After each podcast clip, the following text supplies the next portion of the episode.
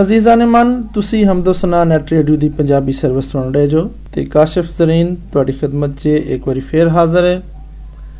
ਇੱਕ ਵਾਰੀ ਇੰਜ ਹੋਇਆ ਕਿ ਇੱਕ ਬੰਦਾ ਆਪਣੇ ਯਾਰਾਂ ਦੀ ਮਹਿਫਲ 'ਚ ਬੜੀ ਬਕਾਇਦਗੀ ਨਾਲ ਸ਼ਰੀਕ ਹੁੰਦਾ ਸੀ। ਇੱਕ ਦਿਨ ਅਚਾਨਕ ਹੀ ਉਹਨੇ ਬਗੈਰ ਕਿਸੇ ਤਲਾਹ ਦੇ ਆਉਣਾ ਛੱਡਤਾ। ਕੁਝ ਦਿਨਾਂ ਦੇ ਬਾਅਦ ਇੱਕ ਇੰਤਹਾਈ ਠੰਡੀ ਰਾਤ ਦੇ ਵਿੱਚ ਉਸ ਮਹਿਫਲ ਦੇ ਵਿੱਚੋਂ ਇੱਕ ਬਜ਼ੁਰਗ ਨੇ ਉਸ ਯਾਰ ਨੂੰ ਮਿਲਣ ਦਾ ਫੈਸਲਾ ਕੀਤਾ ਤੇ ਉਹਦੇ ਘਰ ਗਏ। ਉੱਥੇ ਜਦੋਂ ਪਹੁੰਚੇ ਤਾਂ ਉਹਨਾਂ ਵੇਖਿਆ ਕਿ ਬੰਦਾ ਆਪਣੇ ਘਰ 'ਚ ਇਕੱਲਾ ਹੀ ਬੈਠਾ ਹੈ ਤੇ ਠੰਡ ਚੁੰਕੇ ਬਹੁਤ ਸੀ, ਇਸ ਕਰਕੇ ਉਹ ਅੱਗ ਬਾਲ ਕੇ ਤੇ ਚੁੱਲ੍ਹੇ ਦੇ ਅੱਗੇ ਬੈਠਾ ਸੀ। ਚੁੱਲ੍ਹੇ 'ਚ ਬੜੀ ਰੋਸ਼ਨ ਅੱਗ ਜਾਰੀ ਸੀ ਤੇ ਇਹਦੀ ਵਜ੍ਹਾ ਤੋਂ ਮਾਹੌਲ ਕਾਫੀ ਗਰਮ ਹੋ ਗਿਆ ਸੀ। ਉਸ ਬੰਦੇ ਨੇ ਆਪਣੇ ਮਹਿਮਾਨ ਦਾ ਇਸਤਕਬਾਲ ਕੀਤਾ।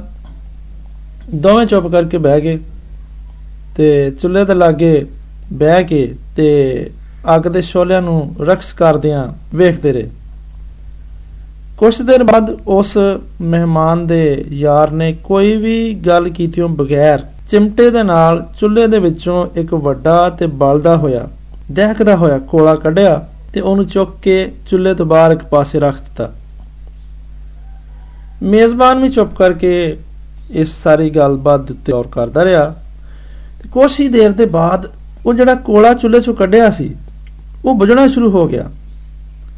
ਇਸ ਦੇ ਹੋਰ ਥੋੜੀ ਦੇਰ ਦੇ ਬਾਅਦ ਜਿਹੜਾ ਕੋਲਾ ਪਹਿਲੋਂ ਗਰਮ ਸੀ ਤੇ ਰੋਸ਼ਨ ਸੀ, ਉਹ ਹੌਲੀ ਹੌਲੀ ਹੌਲੀ ਕਰਦੇ ਕਰਦਿਆਂ ਇੱਕ ਕਾਲੇ ਤੇ ਮੁਰਦਾ ਤੇ ਬੇਜਾਨ ਟੁਕੜੇ ਦੇ ਸਿਵਾ ਕੁਛ ਨਾ ਰਿਹਾ, ਯਾਨੀ ਬੁਝ ਗਿਆ। ਮਹਿਮਾਨ ਤੇ ਮੇਜ਼ਬਾਨ ਨੇ ਸਲਾਮ ਦੁਆ ਦੇ ਬਾਅਦ ਬਹੁਤ ਹੀ ਘੱਟ ਗੱਲ ਕੀਤੀ ਸੀ। ਉਹਨਾਂ ਕੋਈ ਗੱਲਬਾਤ ਨਹੀਂ ਕੀਤੀ। ਬਸ ਰਸਮੀ ਜੇ ਇੱਕ ਦੋ ਗੱਲਾਂ ਕਰਕੇ ਉਹਦੇ ਬਾਅਦ ਖਮੋਸ਼ੀ ਨਾਲ ਬੈਠੇ ਰਹੇ।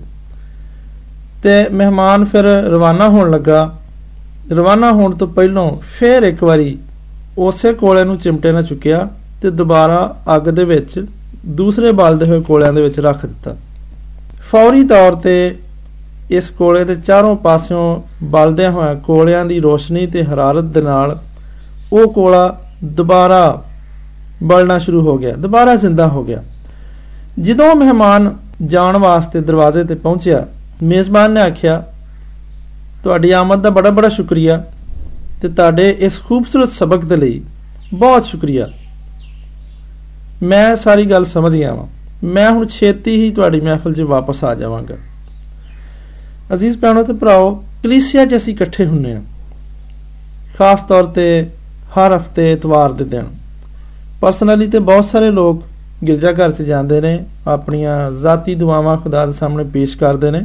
ਪਰ ਬਹੁਤ ਸਾਰੇ ਮਸਬੀ ਪ੍ਰੋਗਰਾਮਾਂ ਦੇ ਵਿੱਚ ਤਿਹਵਾਰਾਂ ਦੇ ਵਿੱਚ ਤੇ ਖਾਸ ਤੌਰ ਤੇ ਇਤਵਾਰ ਦੇ ਦਿਨ ਜਦੋਂ ਅਸੀਂ ਗਿਰਜਾ ਘਰ 'ਚ ਜਾਂਦੇ ਆ, ਖੁਦਾ ਦੀ ਇਬਾਦਤ ਮਿਲ ਕੇ ਕਰਨੇ ਆ, ਤੇ ਇਹ ਵੀ ਇੱਕ ਫੈਮਿਲੀ ਦੀ ਤਰ੍ਹਾਂ ਹੀ ਹੁੰਦਾ। ਇਹ ਸਾਰਾ ਗਰੁੱਪ, ਇਹ ਸਾਰੀ ਜਮਾਤ ਵੀ ਇੱਕ ਖਾਨਦਾਨ ਦੀ ਤਰ੍ਹਾਂ। ਇਹਦੇ ਨਾਲ ਕੋਈ ਫ਼ਰਕ ਨਹੀਂ ਪੈਂਦਾ ਕਿ ਕਦੀ-ਕਦੀ ਪਾਦੀ ਸਾਹਿਬ ਦੇ ਪੈਗਾਮਾਤ ਸਾਨੂੰ ਅੱਛੇ ਨਹੀਂ ਲੱਗਦੇ। ਅਸੀਂ ਸਮਝਨੇ ਹਾਂ, ਸਾਡੇ ਤੇ ਪੁਆਇੰਟ ਆਊਟ ਕਰਨ ਰਹੇ ਨੇ, ਸਾਡੇ ਤੇ ਚੋਟ ਕਰਨ ਰਹੇ ਨੇ ਤੇ ਅਸੀਂ ਦਿਲੋਂ ਨਾਰਾਜ਼ ਹੋ ਜਾਂਦੇ ਹਾਂ। ਕਈ ਵਾਰੀ ਅਸੀਂ ਦੂਜਿਆਂ ਨਾਲ ਦਾ ਇਜ਼ਹਾਰ ਵੀ ਕਰ ਦਿੰਦੇ ਹਾਂ। ਕੋਈ ਗੱਲ ਨਹੀਂ, ਕੋਈ ਸੀ ਗੱਲ ਨਹੀਂ। ਖੁਦਾ ਦਾ ਕਲਾਮ ਹੈ, ਇਹ ਸਭ ਦੀ ਜ਼ਿੰਦਗੀ ਦਾ ਹਾਤਾ ਕਰਦਾ ਜਿਹੜੀ ਗੱਲ ਇੱਥੇ ਅਹਿਮ ਹੈ ਉਹ ਇਹ ਕਿ ਇਸ ਤਲਕ ਨੂੰ ਹਮੇਸ਼ਾ ਕਾਇਮ ਰੱਖਣਾ ਚਾਹੀਦਾ। ਇਸੇ ਕਰਕੇ ਤੇ ਖੁਦਾ ਤਾਲਾ ਨੇ ਆਪਣੇ ਕਲਾਮ 'ਚ ਫਰਮਾਇਆ ਹੈ ਸਾਡੇ ਵਾਸਤੇ ਹਦਾਇਤ ਦਿੱਤੀ ਹੈ ਕਿ ਜਮਾ ਹੋਣ ਤੋਂ ਬਾਅਦ ਨਾ ਹੋ ਤੇ ਸ਼ੁਰੂ ਸ਼ੁਰੂ ਦੀ ਕਲੀਸਿਆ ਦੇ ਜਦੋਂ ਦਿਨ ਸਨ ਤੇ ਉਦੋਂ ਵੀ ਸ਼ਾਗਿਰਦ ਆਪਸ 'ਚ ਰਫਾਕਤ ਰੱਖਦੇ ਤੇ ਰੋਟੀ ਤੋੜਦੇ ਤੇ ਖਾਂਦੇ ਸਨ। ਕਿਆ ਸੀ ਖੂਬਸੂਰਤ ਗੱਲ ਹੈ ਕਿ ਰੋਜ਼ਾਨਾ ਦਿਨ ਦੇ ਇੱਕ ਟਾਈਮ 'ਚ ਰਫਾਕਤ ਰੱਖਣਾ ਤੇ ਇਕੱਠੇ ਬਹਿ ਕੇ ਖਾਣਾ। ਇਹ ਬਹੁਤ ਵੱਡੀ ਬਰਕਤ ਹੈ ਤੇ ਜਦੋਂ ਅਸੀਂ ਇੰਜ ਕਲੀਸਿਆ ਦੇ ਨਾਲ ਮੁਕੱਸਾ ਦੀ ਜਮਾਤ ਦੇ ਨਾਲ ਅਸੀਂ ਤਲਕ ਨੂੰ ਕਾਇਮ ਰੱਖਨੇ ਆ ਤੇ ਸਾਡੀ ਰੂਹ ਜ਼ਿੰਦਾ ਰਹਿੰਦੀ ਹੈ। ਅਸੀਂ ਜ਼ਿੰਦਾ ਰਹਿੰਦੇ ਆ ਤੇ ਦੂਜਿਆਂ ਦੀ ਰਫਾਕਤ ਦੇ ਨਾਲ ਸਾਨੂੰ ਖੁਦਾ ਵੱਲੋਂ ਹੀ ਬਰਕਤ ਮਿਲਦੀ ਹੈ।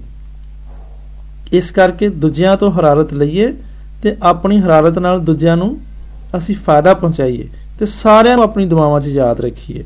ਖਾਸ ਤੌਰ ਤੇ ਹਮਦੋਸਨਾ ਨੈਟ ਰੇਡੀਓ ਦੀ ਟੀਮ ਨੂੰ, ਜਿਹੜੀਆਂ ਐਸੀਆਂ ਖੂਬਸੂਰਤ ਗੱਲਾਂ ਖੁਦਾ ਦੇ ਕਲਾਮ 'ਚੋਂ ਲੈ ਲੈ ਕੇ ਤੁਹਾਡੇ ਵਾਸਤੇ ਪੇਸ਼ ਕਰਦੇ ਨੇ। ਖੁਦਾਵੰਦ ਤੁਹਾਡੇ ਨਾਲ ਹੋਵੇ ਤੇ ਤੁਹਾਨੂੰ ਇਹ ਹਰਾਰਤ ਦੂਜਿਆਂ ਤੋਂ ਲੈਣ ਤੇ ਇਸ ਹਰਾਰਤ ਦੀ ਬਰਕਤ ਨੂੰ ਦੂਜਿਆਂ ਤੱਕ ਪਹੁੰਚਾਉਣ ਦਾ ਫਜ਼ਲ ਤੇ ਫਹਿਮ ਬਖਸ਼ੇ। ਆਮੀਨ।